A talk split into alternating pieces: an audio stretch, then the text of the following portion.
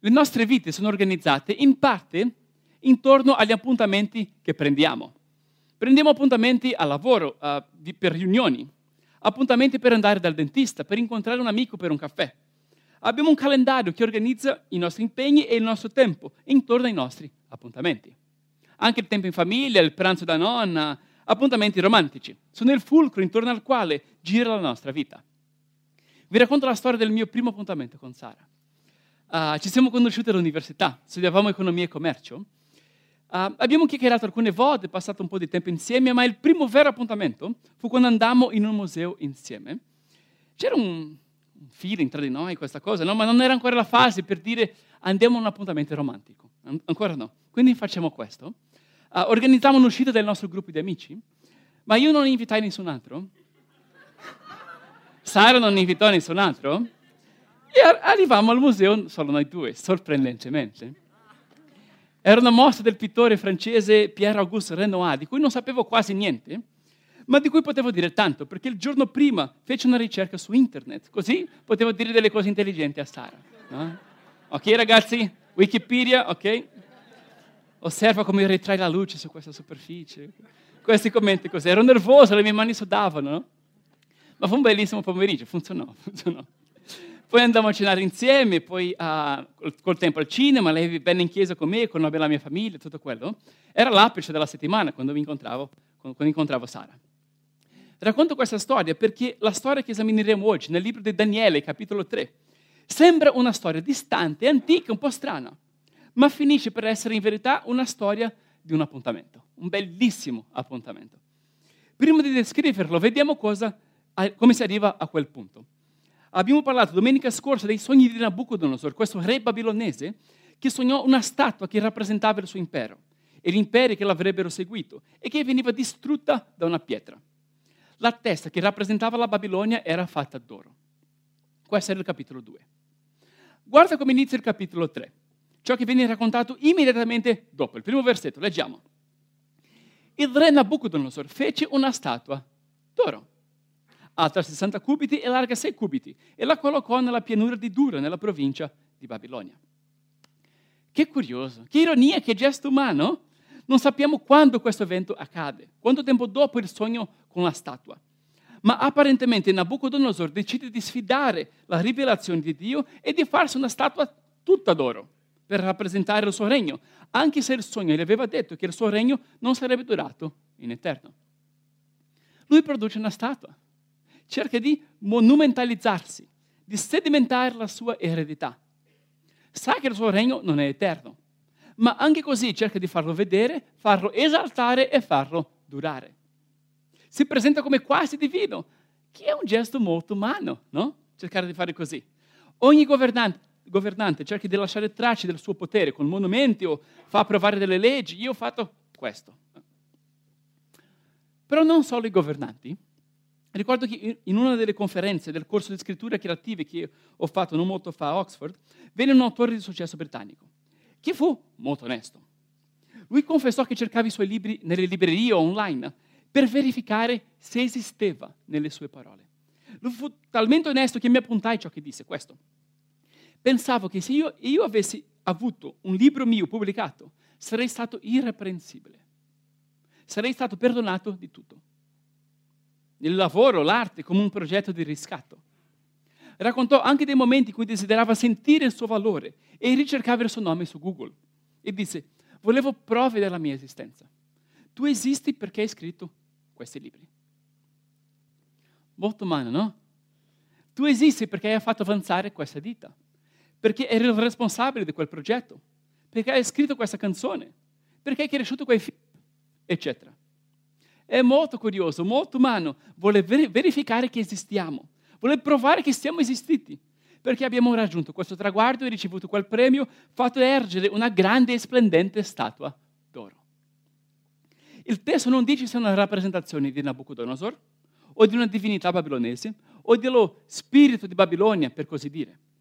Se si trattasse di un dio specifico, probabilmente il testo ci avrebbe dato il suo nome, e la statua sarebbe stata messa non in una pianura all'aperto, ma in un tempio, no? Probabilmente. È comunque un'esaltazione del potere politico, della Babilonia, alla quale doveva essere offerta esaltazione quasi divina. La linea tra potere e politica e fede comincia ad appanarsi. Quindi il narratore descrive la cerimonia di presentazione di questa statua. Vengono tanti esponenti del governo babilonese. E il modo in cui lui la descrive è ironico, perché è una satira dell'eccessiva pomposità dell'occasione. L'espressione pomposa, il re Nabucodonosor, è ripetuta 6 volte nel capitolo. Poi l'elenco di esponenti del governo lungo è anche ripetuto. L'elenco di strumenti musicali dell'orchestra, dell'occasione, viene ripetuto anche varie volte. Il verbo cum, far ergere, viene ripetuto 9 volte. Quindi è un'ironia, cioè una divinità è fatta erigere da uomini, no? Quindi nota l'ironia nella descrizione di questa cerimonia. Okay? Leggiamo. Poi il re Nabucodonosor fece convocare i satrapi, i prefetti, i governatori, i consiglieri, i tesorieri, i giuri e consulti, i magistrati, tutte le autorità delle province perché venissero all'inaugurazione della statua che egli aveva fatto erigere. Allora i satrapi, i prefetti, i governatori, i consiglieri, i tesorieri, i giuri e consulti, i magistrati, tutte le autorità delle province vennero all'inaugurazione della statua che il re Nabucodonosor aveva fatto erigere. Tutti stavano in piedi davanti alla statua eretta da Nabucodonosor. Hai visto? Il modo di raccontare enfatizza la pomposità, kitsch, di cattivo gusto di tutti questi esponenti davanti alla statua eretta da Nabucodonosor, il re. Mi ha ricordato per qualche ragione Le Tonte, quel personaggio bassino, maldestro e tonto di Gaston nel film La Bella e la Bestia. Ti ricordi? Ecco una foto, ho messo una foto? Ecco, questo qui. Già Gaston è una parodia, no? Si pensa di essere un uomo maschio, pieno di peli e muscoli, mentre per Bella è un brutto, un ignorante. E il tonto, Le Tonte, è l'esaltatore della parodia. Canta, come picchia Gaston, ci picchia Gaston, nei disputi chi vince la gara è Gaston, no? Ci fa ridere. Il narratore ci aiuta a vedere l'insicurezza e la falsità dietro le pomposità della nostra cultura, cioè i titoli, i premi, i rituali, devozione per esaltare uomini e non Cristo. Ma la cosa peggiora, perché i toni religiosi di questa cerimonia vengono accentuati. Appare un araldo che grida forte, o gente di ogni popolo, lingua e nazione. Al suono dei vari strumenti dovete inchinarsi e adorare la statua d'oro. Chi non si inchina sarà gettato in una fornace ardente.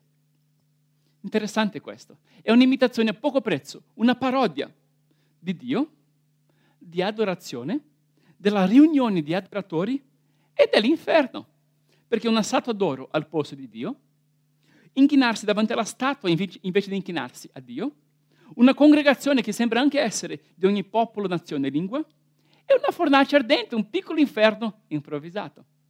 Molto interessante. Il male si presenta come bene. A volte usa gli stessi meccanismi. È un'imitazione scadente dell'adorazione del vero Dio. Anche una band, jingle, canzoncine, è un inferno improvvisato. Ecco la descrizione della parodia, okay? Della falsa adorazione. Il versetto 7, leggiamo. Non appena tutti i popoli ebbero udito il suono del corno, del flauto, della cetra, della lira, del salterio, di ogni specie di strumenti, gli uomini di ogni popolo, nazione e lingua si inchinarono e adorarono la statua d'oro che il re Nabucodonosor aveva fatto erigere. Da una parte una descrizione che ci fa un po' ridere, il lungo elenco di strumenti, inchinarsi davanti ad una statua che il re Nabucodonosor aveva fatto erigere. Dall'altra parte è una descrizione che fa anche male al cuore. Ci fa provare pena per chi si lascia convincere da falsi dei. Fa nascere in noi compassione, no? Triste, triste. Ma non tutti si inchinano davanti alla statua, non tutti. Il testo dice che in quello stesso momento alcuni caldei si fecero avanti e accusarono i giudei, dicendo al re Nabucodonosor, «O re, viva per sempre! Ci sono dei giudei che non ti danno ascolto, non adorano i tuoi dei e non si inchinano alla statua d'oro che tu hai fatto erigere». È una descrizione allo stesso tempo drammatica, perché in quello stesso momento, ma che continua ad essere ironica, perché i caldei dicono al re che aveva la fine del suo regno stabilita. «O re, possa tu vivere per sempre». No? Questa casa di sacerdoti e indovini babilonesi accusa i 3 amici di Daniele di tradimento. Non dare ascolto, non adorare il re, i dei, e non inchinarsi alla statua d'oro che lui aveva fatto erigere. Il testo racconta che il re, irritato e furioso, ordina che i tre uomini siano portati alla sua presenza. Gli offre un'altra chance di inchinarsi davanti alla statua. Li minaccia, se non l'adorerete, sarete immediatamente gettati in una fornace ardente. E quale Dio potrà liberarvi dalla mia mano? Che è, nel contesto del capitolo, un'altra domanda retorica, ironica, un'altra parodia, tranquillo. Ci sarà un Dio che li libererà dalla mano del re. Guarda la risposta che danno. Che forza, che risposta è questa? Ecco, leggiamo. Shadrach, Meshach e Abednego risposero al re: O Nabucodonosor, noi non abbiamo bisogno di darti risposta in questo punto, ma il nostro Dio che noi serviamo ha il potere di salvarci e ci libererà dal fuoco della fornace ardente e dalla tua mano, o re. Anche se questo non accadesse, sappi, o re, che comunque noi non serviremo i tuoi dei e non adoreremo la statua d'oro che tu hai fatto erigere. Che forza è? Il nostro Dio ha il potere di salvarci e liberarci dall'inferno e da ogni parodia dell'inferno sulla terra e dalla mano di ogni prepotente e di ogni falso Dio. Anche se non ci libera, comunque noi non serviremo i tuoi dei. È il grande miracolo di questo capitolo. Il più grande miracolo non è che i tre amici saranno salvati dalla fornace, che sarà certamente un miracolo. Ma il più grande miracolo, secondo me, succede qui, quando loro si rifiutano di prostrarsi davanti al falso Dio. Dicono di no, non sapendo come finirà la storia. Un autore, commentando questo brano, ha scritto questo, leggiamo. Il fatto che i tre uomini non abbiano adorato lo stato totalitario di Nabucodonosor è un miracolo di Dio. Non essere stati divorati dal fuoco non è un miracolo più grande.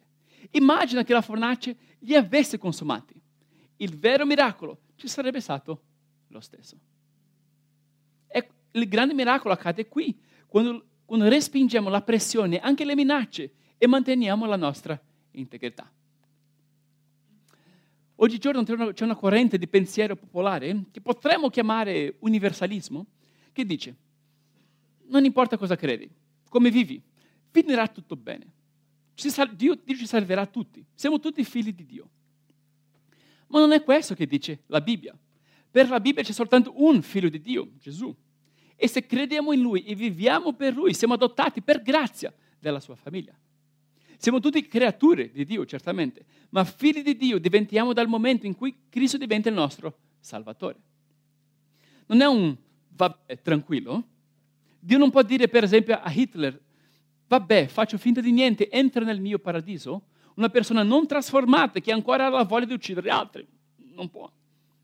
Sembra inizialmente un Dio d'amore che accoglie tutti, ma sarebbe in verità un mostro, un ingiusto, un debole. Come viviamo conta. Cosa crediamo conta per un'eternità, con Dio o senza Dio. Perciò vogliamo dire a tutti, ragazzi, questo è serio. Gesù è morto per i tuoi peccati. Il modo in cui rispondi alla sua offerta di salvezza determinerà il tuo destino eterno. È la serietà dietro la risposta dei tre amici, che dicono, non vabbè, è soltanto una statua d'oro e si abbassano. No, si rifiutano, mantengono la loro integrità. Vogliono adorare il vero Dio soltanto, nessun rivale, nessuna parodia. Non è una scontata, perché hanno lavori di spicco nella nazione più grande, più potente della terra. Hanno vite promettenti, magari anche famiglie. Ma dicono, adoreremo soltanto il vero Dio. Il testo dice che Nabucodonosor si infuria. Ordina che arroventino la fornace 7 volte più del solito, che era un modo di dire tanto, cioè fate bruciare questa fornace il più possibile. Bruciava così tanto che gli uomini che gettano Shadrach, Meshach e Abednego nella fornace vengono consumati dalle fiamme e muoiono loro, le guardie. Il re fa legare i tre uomini con le loro tuniche, vesti e mantelli e li fa gettare così dentro. Magari la stessa fornace che aveva forgiato la statua d'oro. No?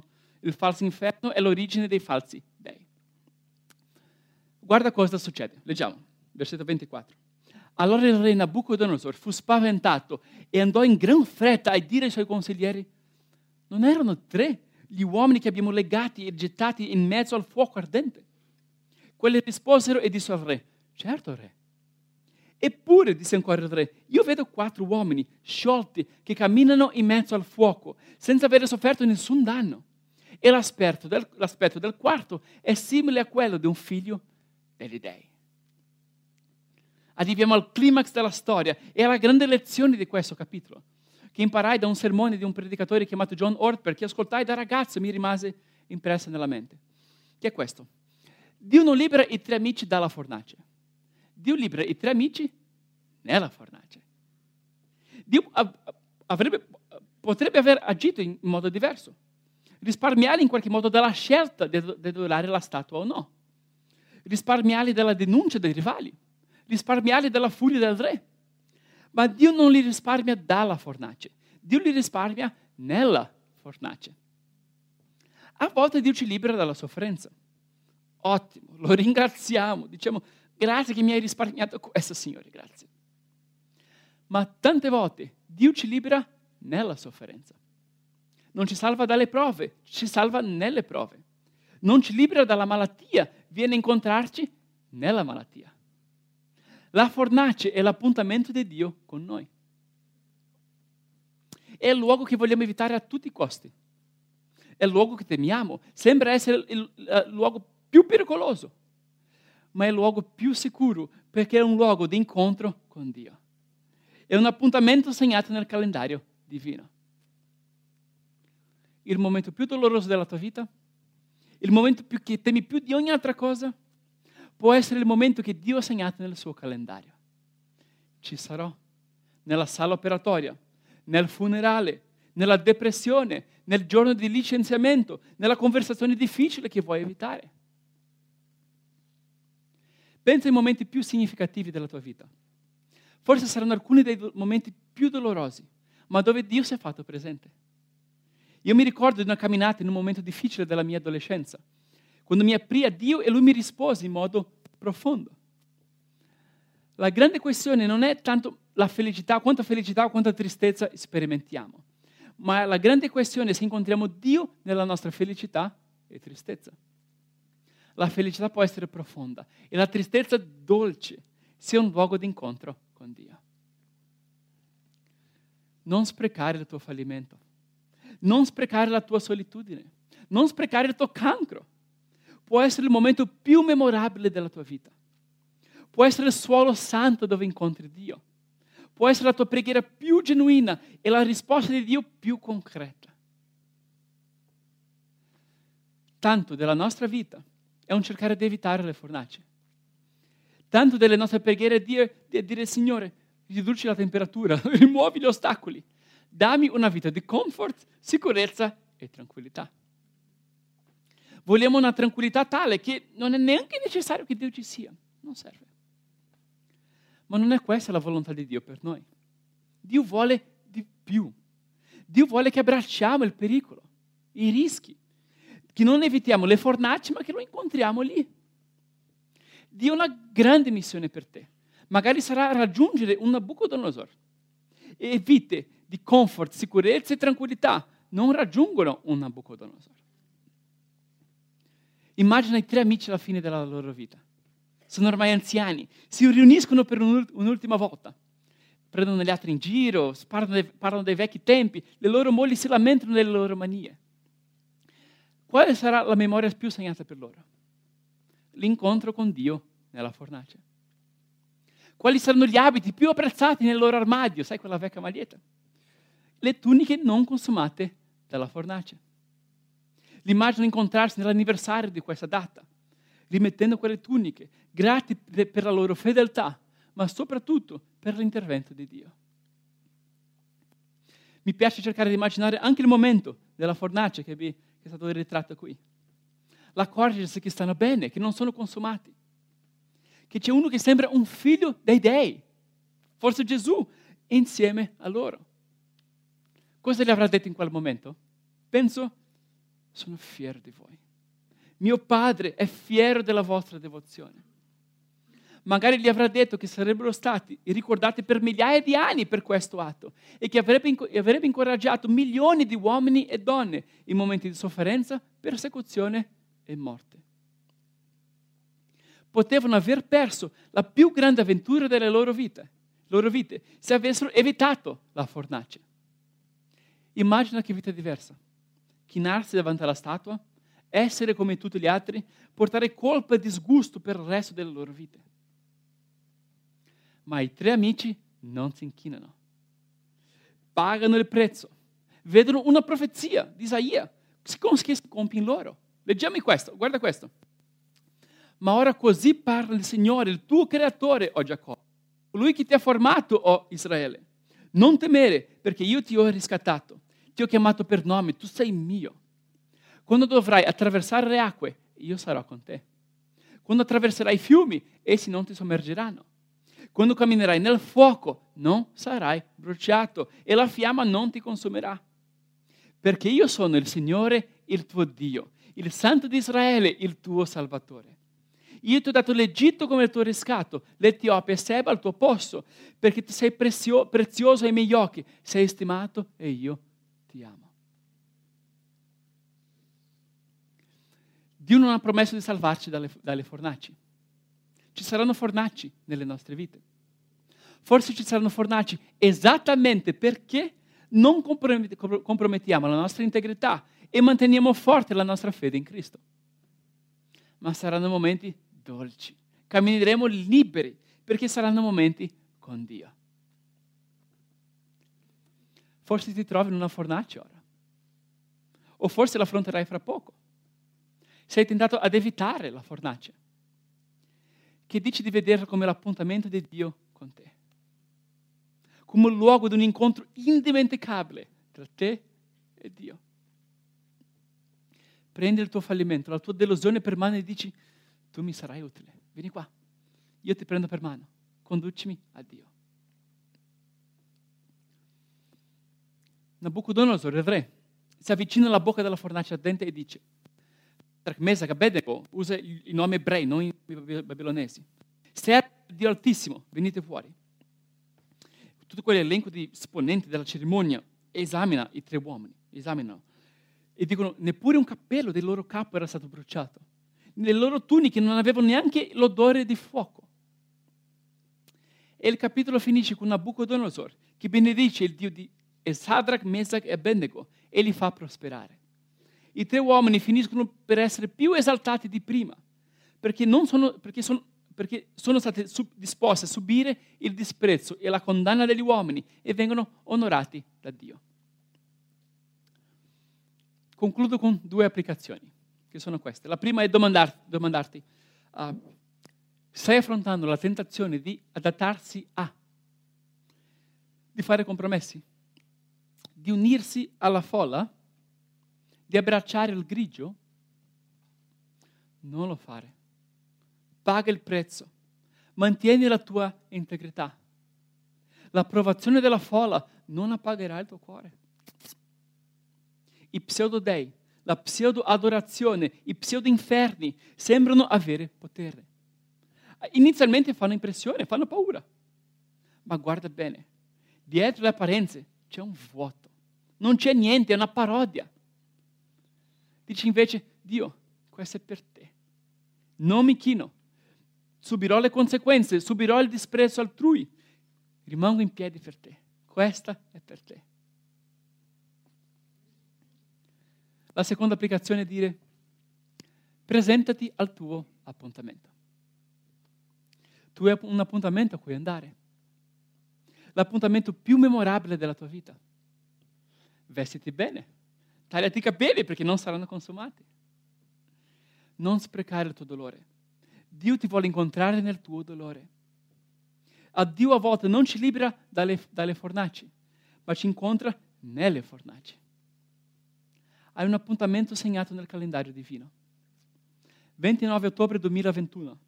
Sedermi accanto a lei nella sala d'attesa. 5 aprile 2025. Camminare lungo al mare, accanto a lui, mentre riflette su un rapporto in crisi. 1 agosto 2030, sedermi sulla panchina al parco. 4 dicembre 2033, prendere la sua mano quando riceverà quella telefonata. 3 gennaio 2041, riceverlo nelle mie braccia. L'appuntamento è segnato nel calendario divino. Gesù ci sarà, tu ci sarai.